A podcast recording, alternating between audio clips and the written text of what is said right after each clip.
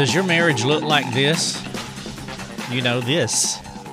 Let me explain to you. I hope I can share with you. I want to paint a picture for you, and then I would love for you to answer that question Does your marriage look like this? Now, we also get folks asking us, they are looking at their future spouses. They're in a dating premarital relationship, and, and they want to know what marriage looks like. Well, I have the same question for you. Does your marriage look like this? Now, you can add future marriage and and pray to God that it will but this will give you an idea a good goal that you can look toward and and hopefully both of you can mutually agree and and press toward this wonderful prize that we can have in marriage.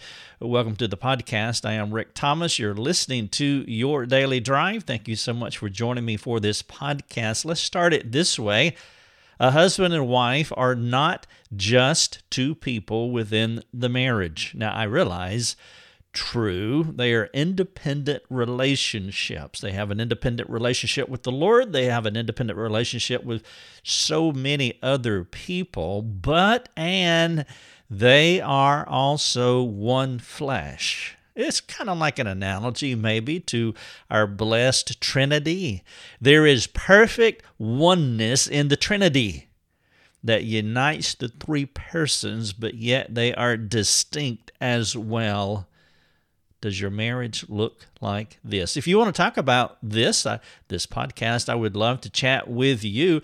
Perhaps you would like to slow this down and read it in your own leisure, or maybe re- re- read it within your marriage, or if a couple of you couples got together at a coffee shop and just sat and talked about this article, you may find not only transforming to you individually and, and as a couple, but also within this greater relationship. You want to spread this idea of one fleshness to other marriages because there is so much fracturing, there is so much disunity within couples. And so I hope that this podcast will help you and the article on the website. There are embedded links inside the article, as always.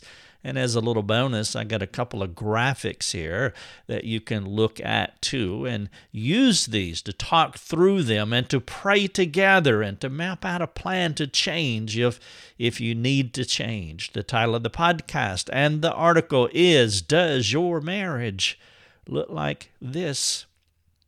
and the type of relationship that I'm talking about, being independent people and being perfectly one, it is both a mystery and a reality. And though we cannot fully understand what a full, uh, what a one flesh union means, we can functionally and faithfully participate in a one flesh marriage while enjoying the benefits. You don't have to understand it completely, and honestly, you never will. It's like sitting on a bar stool in your kitchen, sitting in a chair in your living room. You don't understand the molecular structure of how that chair is holding itself together but it doesn't mean you can't participate with that chair. You can enjoy the benefits of, of sitting down. And so I realize there's mystery here, but there is a reality. And I hope that that you will be able to enjoy the reality biblically and in, and in a satisfying way. I want to share with you a brief story.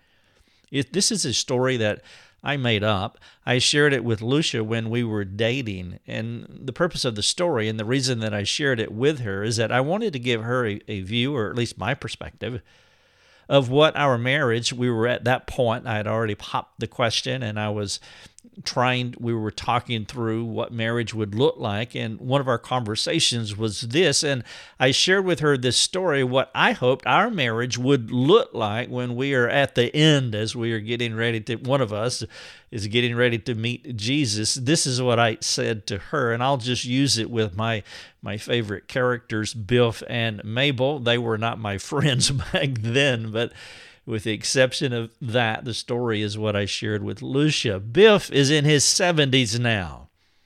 He is sitting in his rocking chair in his living room. The fire in the fireplace is quietly burning. It is winter. The home is perfectly warm, though he is resting with a blanket draped over his lap, a quilt his wife made for him. He is looking through a big glass window that provides a fantastic view of their backyard. A couple of birds are hopping from barren limb to barren limb. There is snow on the ground. Mabel is in the kitchen. Without asking, she enters the living room where Biff is sitting. She brings him a cup of hot chocolate. She knew that he was thinking about it, though he did not say it. She carefully hands the warm cup to him and stands behind Biff with one hand on his shoulder. They're both looking out the window now. Not a word has passed between them. It is not that they do not talk to each other. Biff and Mabel have filled their lives with decades of conversations. They love talking to each other. But sometimes there is an awareness that is deeper than words, a knowledge that is born out of a more in depth communion. At that moment in their living room, there was no need for words. Biff and Mabel were one.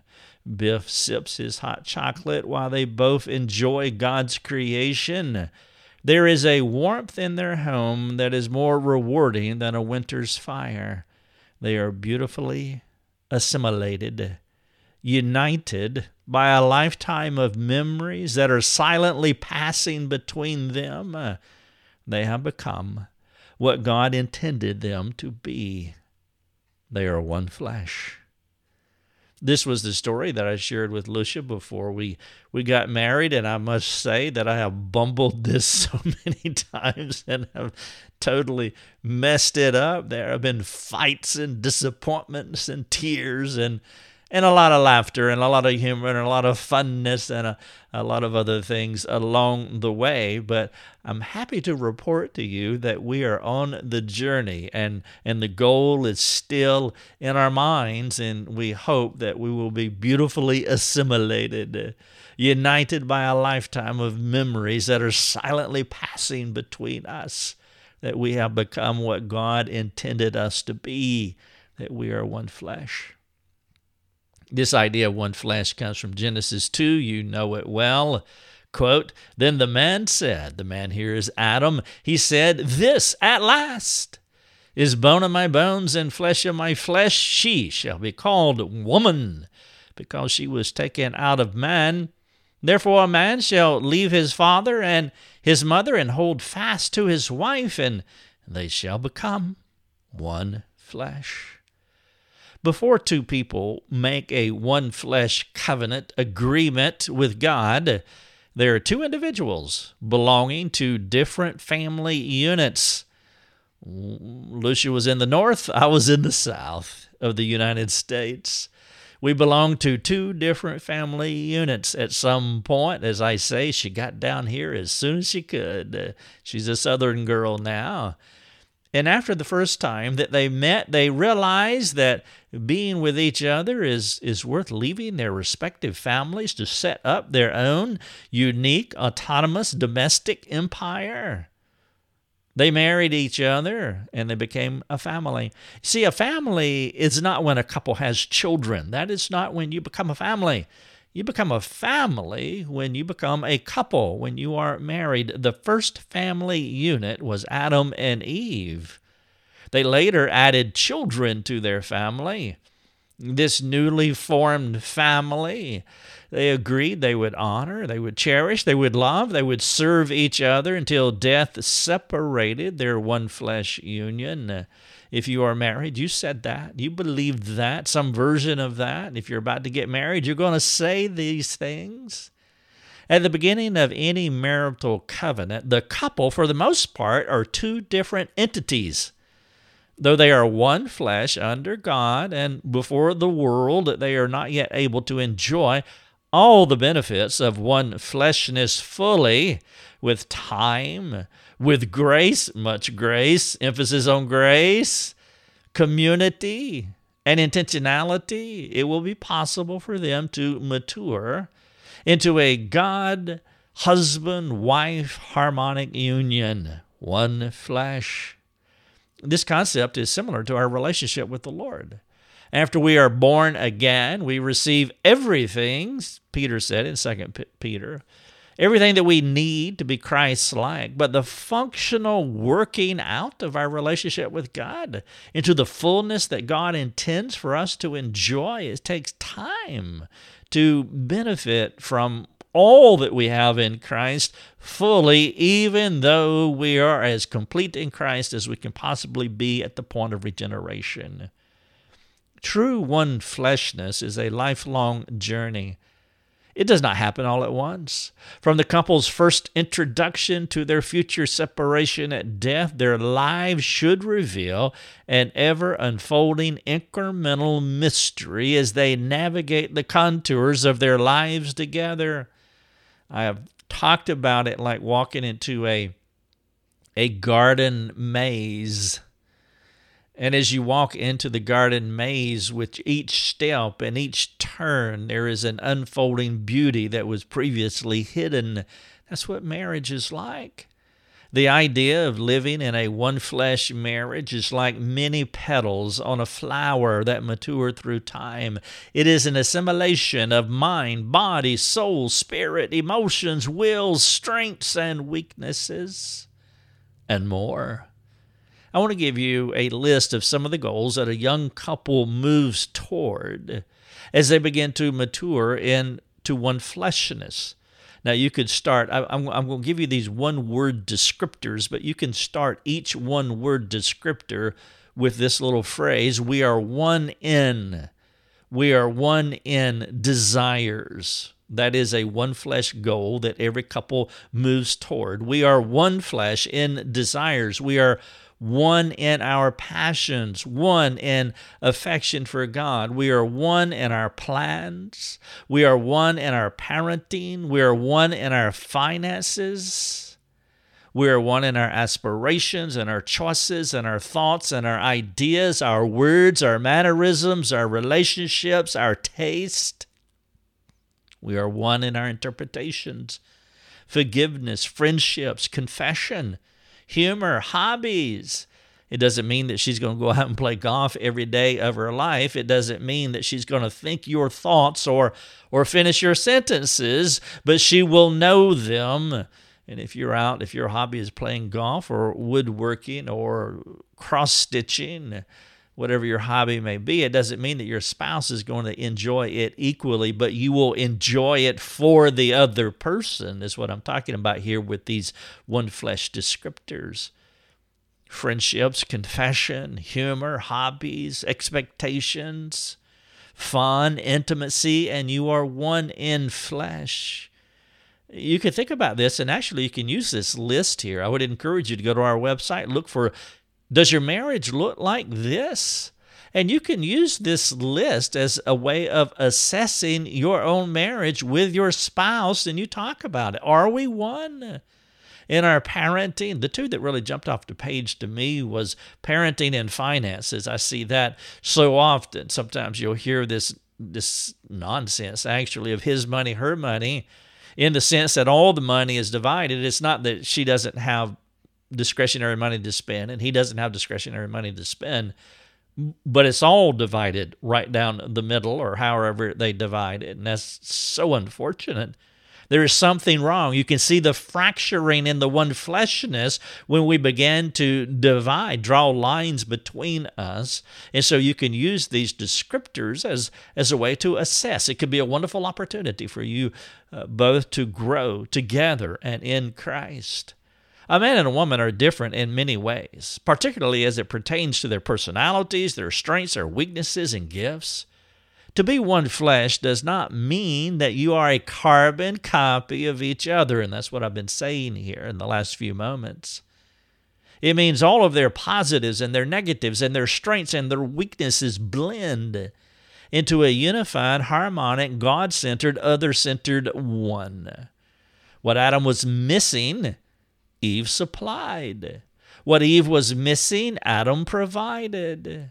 Like gears perfectly meshing into each other to make the machine function at an optimal level, the husband and wife mesh into each other so they can present a God glorifying symmetry. Being different does not have to displace unity. Because of the grace of God, our differences within the one flesh union should create completeness and wholeness. You can think of it like Pac Man, for those of you who are over 40 and remember Pac Man. Pac Man is like a circle with a missing piece and the spouse comes in and it brings that completeness. They are different, but yet together they form one whole. Let me ask you are you a flesh hater? Paul talked about the tearing away of the one flesh union. He said a person who does this hates his flesh. Strong language, right? You can apply his teaching to either spouse, man or woman. When one spouse does anything to hurt the other spouse, there is hating of the one flesh union. Here's the text 529 Ephesians He who loves his wife loves himself. No one ever hated his own flesh, but nourishes and cherishes it, just as Christ does the church, because we are members of his body. Are you a flesh hater? Do you hate yourself? You do if you hate your spouse. From Paul's viewpoint, it made no sense for a spouse to hate the other spouse. You could illustrate this through the practice of cutting. You know what cutting is, where a person takes a sharp object like a razor or a knife and cuts their skin. It is common for many of our youth, particularly, to cut themselves. They use these sharp instruments to mutilate their bodies. They hate their flesh. Rather than seeing their bodies as a creation from the Lord, they devalue their bodies by mutilating it. When one's spouse is angry, unkind, unforgiving, critical, or any other sinful attitude or practice toward their spouse, it is a version of self mutilation. The sinful spouse is defiling their one flesh. Mutilating the flesh is, is bizarre and immoral behavior by cutting, devaluing God's creation. I wonder how many spouses would be aghast toward cutters, those who cut their flesh with razors, but do not see that they are doing their version of flesh cutting. Are you a cutter? Within the marriage, within your one flesh, do you cut yourself by hating on your spouse? Have you ever cut your flesh? Have you cut your spouse today? That's another way of asking the question. What have you done to repair the lacerations that are in your flesh? I asked earlier, are you a flesh hater, which is what I've been talking about here, but let's turn it around. Are you a flesh lover? The mature Christian spouse understands the one flesh dynamic in the marriage and is daily taking care of their body. The encroachments of sin are ever present. Okay, we understand that. We're fallen people living in a fallen world, but we are more than conquerors. The fact that the encroachments of sins are ever present, it only elevates a couple's scrutiny. Flesh lovers do not let sin cut away their one fleshness. Undealt with sin is the death knell to any marriage. Like sickness to the physical body, sin is a sickness as a metaphor in the marital union. Paul uses the language of nourishing and cherishing to expound on his point. To nourish is to grow, and to cherish is to warm. This concept is is not all a couple can do for each other, nourish and cherish, but it does convey two proactive essentials that every marriage needs to grow and to nourish. There is a real and measurable difference between two people who genuinely enjoy each other and two people who do not have that gravitational pull that should be drawing them toward each other. You see this in virtually any context where a couple is uh, out about whatever you may be doing. You'll see two couples, and you can just tell.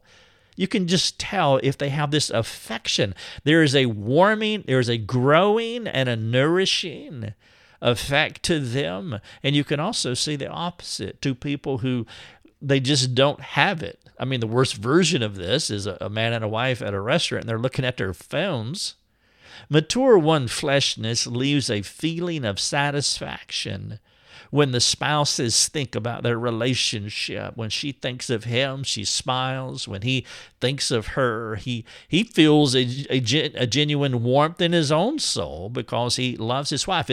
And perhaps some of you are so far from this that you can't even relate to what I'm talking about. Go back, try to go back to when you were dating. You could not not, you couldn't keep yourself from thinking about each other and when you saw each other you just smiled. You just warmed when you saw each other.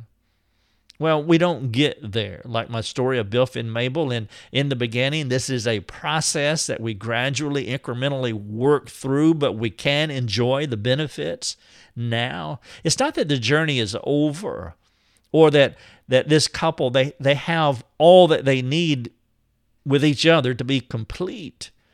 It is similar to the way that we think about our relationship with Christ. We're not all that we should be, all that we can be, but there are quiet confidence and internal rest that is ours because we are heading in the right direction.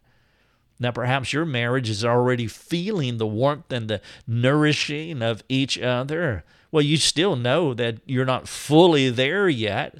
You're enjoying it today, but it gets better as each day goes by. And then there's others that is so broken and divisive now that you, you need to do radical surgery to bring your one flesh back together again. With that in mind, let me ask you a couple of grow questions to grow, to nourish, and a couple of warm questions to cherish. Here are some grow questions. Ask your spouse how you are making him or how you're making her to grow, to mature. The grow question. Ask your spouse, how am I motivating you, encouraging you, discipling you? And it doesn't matter, husband or wife. How am I causing you to grow? Here's another one. How do you need to change so that you can be a more effective grower of your spouse?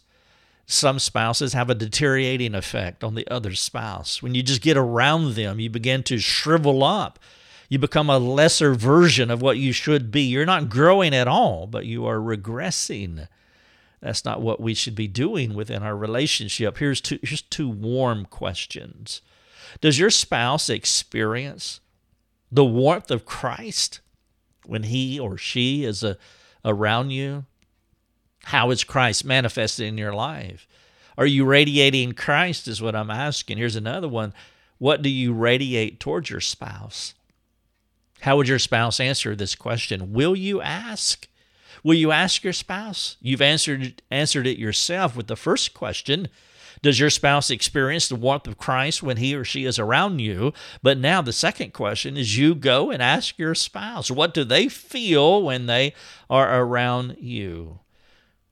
The podcast is titled, Does Your Marriage Look Like This? I, I would love for you to spend just a few moments here to assess where you are right now in your marriage. You can do that. You and your spouse began a process of coming together when you first met. That process is ongoing until you die. You have gone from being strangers, Lucia lived in the north, I lived in the south, to evolving into an image that looks like Christ in and his church. What has that process looked like for you? If you are, are a journaler, would you journal out the answer to that question? Would you talk about it to your spouse? You know, if you can't talk about this with your spouse, you have a problem. You do. If you cannot sit down and have this conversation with your spouse, your marriage, it, I'm not saying it's unbiblical, but it's definitely sub biblical if you can't talk to your spouse for whatever reason about this. You and your spouse begin a process of coming together when you first met. The process is ongoing until you die. You have gone from being strangers to evolving into an image that looks like Christ and his church. The question is, what has that process looked like for you? Number two, are you satisfied with the progress that you have made? And then number three, what red flags do you have about the direction in which you are heading? If you're not satisfied, it is because sin has come between you and your spouse. That is the reason. Sin is the divider. Typically, most, if not all, couples become married and they have a weak understanding of the doctrine of sin, the teaching of sin, what sin does to us and they do not plan for sin or factor their sinfulness into their marriage is similar to never factoring in the possibility of debt. Imagine just coming together and just spending, spending, spending, spending, and never thinking about debt. Well, you will be in trouble quickly. Imagine coming together as a, as a couple and just doing what you do sinning, sinning, sinning, sinning. Well, eventually that is going to blow back on you, and the accumulative trauma from undealt with sin will not just fracture your marriage, but it can kill it. I think most couples realize sin will be part of their marriage, but they do not know what to do when it happens. They have no sin plan. They have no plan to deal with the sinfulness that is in their lives. And rather than fixing their dust ups, many couples learn how to coexist. Their one flesh assimilation process stops or it slows to a crawl. You remember they were strangers, they saw each other for the first time, and there was a pro- process, there was a gravitational pull toward each other that brought them to the marriage altar. They got married and they were continuing to pull into each other. And then, after living with each other for a while, the gravitational pull was weakened. Sometimes it's broken completely. And then they're like two silos that are standing side by side but never truly interacting. The assimilation process stops or slows to a crawl. This hardship does not have to happen to you. The first step is to own your role in what went wrong in the relationship this step is crucial, but missed too often. One of the worst things you could ever do in your marriage is to begin your restorative efforts by blaming the other person. If you want a restored marriage, start by assessing yourself. Now, if both spouses are mature enough to do this, the marriage will begin to redirect toward one fleshness. It's almost like repentance. It's almost like you're going another direction again. Now you're gravitationally pulling into each other because of mutual repentance. Now, if both spouses are not willing to take their souls to task, by speaking honestly and transparently about the personal harm that they have brought to each other. Remember, you are assessing yourself. The log is in your eye and you are transparently and honestly speaking about the personal harm that you have brought to each other, the division between them will never go away if you cannot have these conversations. Let me illustrate with our physical bodies. If part of my body were sick with no chance of healing, my whole body would be sick because I am one flesh. And I would never be able to enjoy the full benefits of physical wholeness. This news would be hard for many spouses to hear, but I must say it. Here's the bad news. Because you already intuited this, you already know this. If one spouse is not willing to fully and humbly own their sinful contributions to the marriage, the marriage will never be able to enjoy the full benefits of one flesh wholeness. I know that's hard news. It'd be hard for it'd be hard for many of you to hear right now.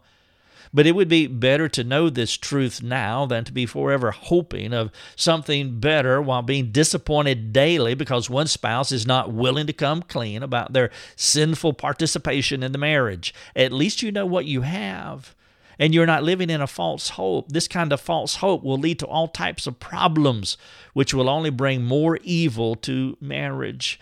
If you are the only one willing to work on your relationship, I appeal to you to find help today. This journey is not a task to be done alone. If your spouse does not help you, find those who will, which should include your church. But if that's not an option, you're welcome to come to us. We would love to talk to you. Thanks for listening. Does your marriage look like this? Your Daily Drive is a production of rickthomas.net, a global community that is seeking to live more productive and inspiring lives. If you'd like to learn more about our community, please go to rickthomas.net. rickthomas.net.